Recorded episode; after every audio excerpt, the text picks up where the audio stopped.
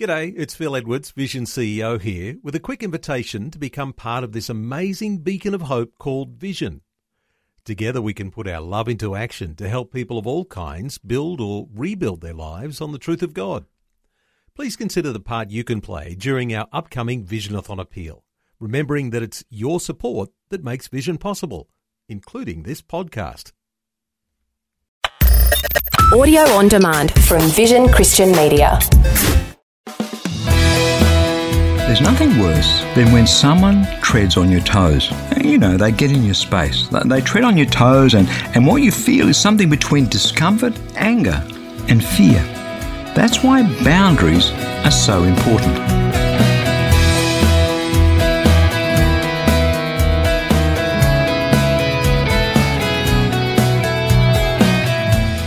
I'm Berni Dymet, and thank you so much for joining me again on Christianity Works.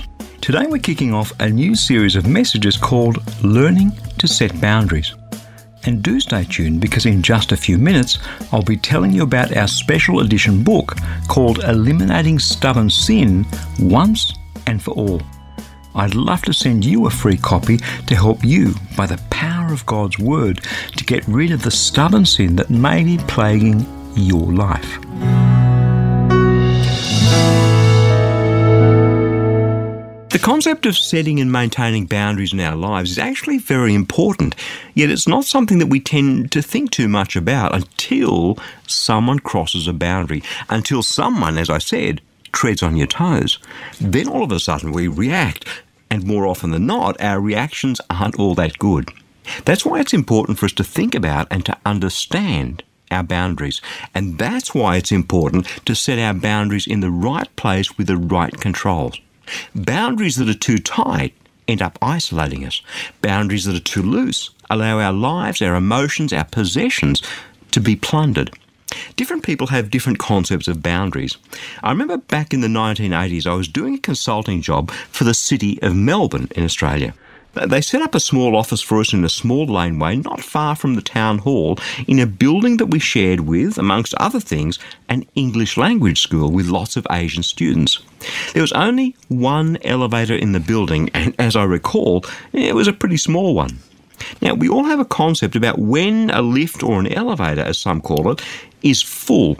You get in, you take a look, it looks too packed to you, so you decide to wait until it comes back again empty. But it turned out that the Asian students coming from countries much, much more crowded than Australia had a totally different notion of what full looked like. And so they just keep on packing in and packing in. And when I thought we simply couldn't squeeze anyone else in, four more people would get in the lift. That truly tested my notions of the boundaries of personal space, with bodies pressed up against me and, people literally treading on my toes. But it didn't seem to bother them because they were used to that sort of overcrowding. It was entirely normal for them. Fortunately, though, the lift never broke down. I don't know how I would have coped with being stuck in there for half an hour, pinned to the wall. So we all have different ideas of what boundaries are acceptable and what boundaries are unacceptable. You see it between nations. In most of the world, you have to have a passport to enter a country as a foreign national. But not all foreign nationals are the same. Many countries treat different nationalities differently in terms of visa requirements and security requirements and so on. I have to fulfill certain requirements to get a visa to enter India. But if you're a Pakistani national, the requirements are much more stringent. And yet, travel to Europe, and now most people can pretty much move across national borders without any sort of control whatsoever. The more you think about boundaries, whether on a personal level or a national or an international scale, the more complicated it gets. But there's one thing for certain if someone, a person, a group of people, an army, or a nation steps over a boundary that they're not supposed to, well, there's going to be a clash of some sort, anything from friction to all out war. That's why boundaries are important and yet we spend little, if any, time thinking about, talking about the boundaries that we've set. Mostly, the setting of boundaries is an unconscious thing, and because boundaries are never talked about, people step over them, often without knowing it, until it's too late. And right there, you have the beginnings of a potential conflict. Given that this subject is such an important one in our lives, it won't come as any surprise to you that God has rather a lot to say about the boundaries in our lives. It seems to me that if I set the right sort of boundaries in the right sort of places with the right sort of controls, balancing stringency and defence on the one hand with kindness and openness on the other, I'm going to have a much better life. The Bible tells us that we should pursue peace. And since war happens over this whole issue of boundaries, it seems to me at least that it's worth talking about and thinking through the boundaries that we set in our lives and perhaps adjusting a few of them to bring about more peace. That's why we're talking about boundaries, learning to set the right boundaries over the next few weeks. And today I want to get us thinking by kicking off with some wisdom on this whole issue of boundaries from the Old Testament book of Proverbs. Have a listen. Proverbs chapter 22, verse 28. Do not remove the ancient landmark that your ancestors set up. Landmarks were the basis of boundaries. When Israel came into the promised land, every one of the 12 tribes of Israel, bar one, the Levites, were allocated their own land in this promised land. The ancient landmarks were set up to draw the boundaries between the lands between the tribes. But here, this idea is being used metaphorically. It's this idea that God has ordained certain boundaries, certain things that are good. And yet, in this day and age, we want to toss all those things out because they're not all that convenient, because we think we know better. Meanwhile, wars continue to be fought over boundaries, marriages continue to fall apart over boundaries, and lives continue to be robbed of God's peace over boundaries. Just a few verses on, God takes this to a whole nother level. Proverbs chapter 23, verses 10 and 11. Do not remove an ancient landmark or encroach on the fields of orphans, for their Redeemer is strong. He will plead their cause against you. He uses the example here of the orphans, the poor and the needy and the vulnerable in society. God has a heart for the poor. And what he's saying here is look, don't step over that boundary. Don't move the ancient landmark because God, the Redeemer of the orphans, is strong and He will defend them. See, there are some good boundaries that we can set in life. We're going to talk about a few of those in the rest of this series. And there are some very bad boundaries that we can set, like exploiting the vulnerable, as in this case, or being selfish. When you think about it, selfishness is about setting the wrong boundary in the wrong place, having more than enough and not sharing it with those who are in need, placing your comfort above others' needs.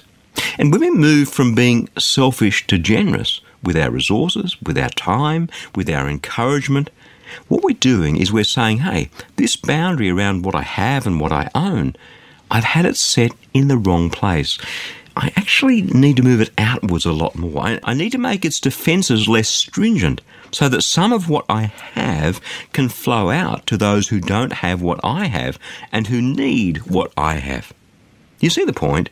Do you see how important it is to have our boundaries set in the right place?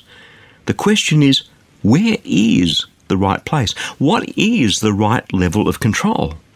Well, the answer to that is that the right place is the place that God sets up according to His ancient landmarks. We tend to think of things ancient as being irrelevant. Hey, come on, the world's moved on. In this era of instant connectivity, in this era of having the world in the palm of your hand on your smartphone, what possible relevance can ancient landmarks really have? Well, for God, the answer is rather a lot of relevance as things turn out. Let me bring you back to it. Proverbs 22, verse 28. Do not remove the ancient landmark that your ancestors set up. What landmarks have you set up in your life that define your boundaries? Are they where God would have them? Or have you set them up to suit yourself with little or no thought as to God's will for your life? Now, that's something worth thinking about. Have you removed God's ancient landmarks in your life? We talk a lot about the heart, not just our physical heart, that amazing pump that beats on average around 75 beats a minute, 108,000 times a day, or almost 40 million times a year. but our emotional heart, our, our spiritual heart, that part of us that's so deep inside, it's who we are, where we live, where we experience joy and sorrow and laughter and pain. Proverbs chapter 4, verse 23 says this Above all else, guard your heart, for everything you do flows out of it. And that's pretty much it. What happens deep in our hearts ends up influencing, no, no, influence isn't quite the right word. It ends up determining how we behave. That's what Jesus said too, Matthew chapter 12, verses 33 to 35. Either make the tree good and its fruit good, or make the tree bad and its fruit bad, for the tree is known by its fruit. You brood of vipers, how can you speak good things when you're evil? For out of the abundance of the heart, the mouth speaks. The good person brings good things out of a good treasure, and the evil person brings evil things out of an evil treasure. Your heart is incredibly important when it comes to how you live. That's why it's so important to guard your heart. But how do you guard your heart? Where do you set the boundaries? It's funny how often the Bible talks about boundaries without ever explicitly calling them that. But that scripture from Proverbs chapter 4 verse 23 about guarding your heart is all about boundaries. Back in those days, to protect a city, you did two things. Firstly, you built a dirty, great big wall around it. The wall that Nehemiah built around Jerusalem after the Israelites returned from their exile in Babylon was 40 feet high and many feet thick. So the first thing you do is you build a wall. The second thing you do is you put guards on top of that wall to keep watch so that you can see if someone is coming to attack the city. So, yes, this whole thing about guarding your heart is about setting up boundaries and setting up defences. But as I've just said, not all boundaries are good boundaries. Think about your heart. What boundaries, what defences have you set up? Some people are defensive and touchy. What that tells me is that they've built their wall too high, they've drawn their boundaries too tight, and what they're guarding tucked away in their heart isn't worthy of the defence. When it comes to your heart, it's not only the walls that we're talking about, but what's in your heart that matters. God's word draws some sharply different pictures of the human heart. On the one hand, it says, Jeremiah chapter 17, verses 9 and 10, the heart is devious above all else. It's perverse. Who can understand it? I, the Lord, test the mind and search the heart to give to all according to their ways, according to the fruit of their doings. But on the other hand, Matthew chapter 5 verse 8, blessed are the pure in heart, for they shall see God. And Ezekiel chapter 11 verses 19 to 21, I will give them one heart and put a new spirit within them.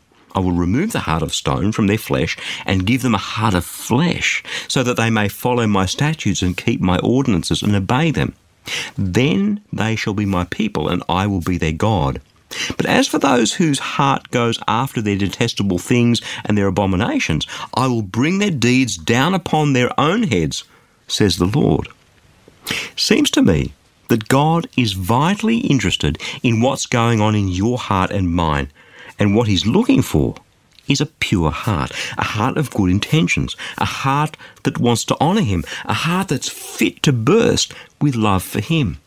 And unless we guard that purity of heart, unless we defend it and contend for it, then the enemy is going to plunder it. For he knows that if he can plunder your heart, if he can fill it with impurity, with evil thoughts, with bitterness and vengeance and the like, he's going to ruin your life. Because your thoughts, your words, and your actions flow from what's going on in your heart. That's why the Bible says, Proverbs chapter 4, verse 23, above all else, guard your heart, for everything you do flows out of it. Did you pick up the first bit there? Above all else, before everything else, of principal primary importance, is guarding your heart. Well, how do you do that? Tell you what I do. When I see evil coming my way, in whatever form it takes, as an idea, as a temptation, as someone else's poor behaviour or low standards, I close my heart to that. Not perfectly every time, I have to say, but my intent is always to guard the goodness that God puts into my heart by His Spirit as I read His Word, as I pray, as I worship Him. All those things fill my heart with the goodness and the purity that God's looking for. It doesn't come from me, it comes from God. After all, that's precisely what He promises to do back in the scripture from Ezekiel chapter 11 to give us a new heart. So it's to evil that God wants us to close our hearts, but to good things. They should be wide open to generosity, to compassion, to kindness, to gentleness, to sacrifice, to Jesus, to those things. Our hearts should be wide open. But to the things that will breed evil in our hearts, they should be closed shut. So when someone comes alongside and starts grumbling and complaining, say about the leadership of our church, that's something I'm closed to. And when someone comes along and talks to me about serving and helping, that's something that I try very hard to be open to. It's a boundary of discernment that God is calling us to build around our hearts. A boundary that'll maintain the purity of our hearts so our thoughts and words and deeds which flow from the heart will be God honoring, will, will glorify God, will speak to the people around us of this Jesus who came and died for them. Above all things, guard your hearts, for out of them flows the wellspring of your life. Yeah, as I said, the mind is an incredibly powerful thing. If we use it positively and creatively, we'll end up living a positive and creative life. If we use it in a negative way, we'll end up living a negative life.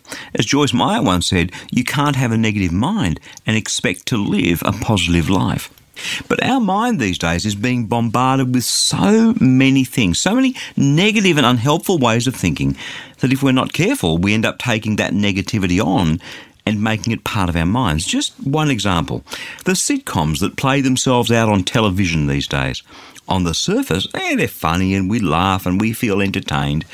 But more and more, these sitcoms are being used as platforms for delivering wrong thinking about sexual promiscuity and perversions, much in the same way as cigarettes were merely a delivery platform for the addictive substance nicotine. Now, that's a somewhat unpopular thing for me to say because so many people have consumed so much of this stuff. So many people have swallowed the, the, promiscuity and the perversions hook, line, and sinker that it's become part of them. It's now how they think, it's now what they believe. There'll be many people who hear me say this today who'll write me off as some conservative crackpot. I know I'll get many, many emails from people contending with what I've said. That's okay. I don't mind that because the lies of this world are not what determine how I think. God's word is. And God's word says this 1 Corinthians chapter 6 verses 18 to 20. Shun fornication and flee from it. Every sin that a person commits is outside the body, but the fornicator sins against the body itself. Or don't you know that your body is a temple of the Holy Spirit within you, which you have from God, and that you are not your own? For you were bought with a price. Therefore, glorify God in your body. We're talking in this series, Learning to Set Boundaries, about the boundaries that we set in our lives. And one of the important boundaries that we need to set is the boundary around our mind, what we let in and what we don't. It's about guarding your mind from that which is wrong and feeding it with that which is right. And one of the reasons this is so important is that the mind is the gateway to the heart. It's a bit like the relationship between the mouth and the stomach. We take food into our mouths. If it tastes bad, we spit it out. If it tastes good, we, we chew it, we swallow it, and it goes down into our stomachs, where it's broken down, digested, and then subsequently absorbed into our bodies, where it becomes part of us. And the reason that so many people are sick and obese these days is because they're putting the wrong sort of food into their mouths, swallowing it, and slowly killing themselves. Well, it's, it's, kind of the same with our minds. We're presented, let's say, by a seductive idea of, of promiscuity or perversion wrapped in the sweet wrapper of the comedy of a sitcom. That is our minds. We chew it over and then we can either swallow it or spit it out. Swallow bad stuff and it'll give you heart disease. Swallow good stuff and it'll make you strong and pure. The problem is that we consume most of these things uncritically. In other words, all we see is the humour in the sitcom that makes us laugh, rather than thinking over what they're feeding us. Isn't that what we do? We swallow before we chew, taste, and decide whether this is any good for us or not. These days, so many people in God's church, people who proclaim that they believe in Jesus, will become all defensive when God's word on promiscuity and perversion is preached. Why? Because they've swallowed the rubbish. And as I said, that's just one example. There are many, many others. But God's Word says that He's mm. given you a powerful mind, a mind that can begin to effect powerful change in your life. Have a listen to this. Romans chapter 12, verse 2 says, Do not be conformed to this world, but be transformed by the renewing of your minds, so that you may discern what is the will of God, what is good and acceptable and perfect. Now, I know that that particular scripture is going to be a familiar one for many. But how often have you ever read it with the understanding that it's talking about the power of your mind to set new boundaries?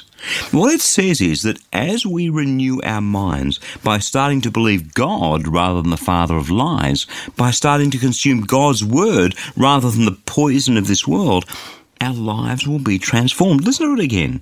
Romans chapter 12, verse 2 Don't be conformed to this world, but be transformed by the renewing of your mind, so that you may discern what is the will of God, what is good and acceptable and perfect. Isn't that powerful? It's talking about real transformation by starting to believe God over the world, because that's where you'll discover the good and perfect and acceptable will of God for your life. So, to come back to the example that I've been using today, the, the apparently innocuous but actually poisonous sitcoms that we get dished up on television every night. Those that are poisonous, not all are, but quite a few of them are, I simply don't watch, ever, full stop. And when I'm watching a movie that promotes promiscuity, I see it for what it is and reject it. And if a sex scene pops up unexpectedly, I actually fast forward through it. Eh, call me square, call me old fashioned, call me whatever you like. But I am determined to guard my mind, to set boundaries. But at the same time, I allow my mind to wander free over the hills and valleys of my dreams and my imagination because God has spoken to me so often out there on those hills and in those valleys. I've chosen not to be conformed to this world, but to let God transform my life by changing my mind, by renewing my mind, by setting the right boundaries around my mind.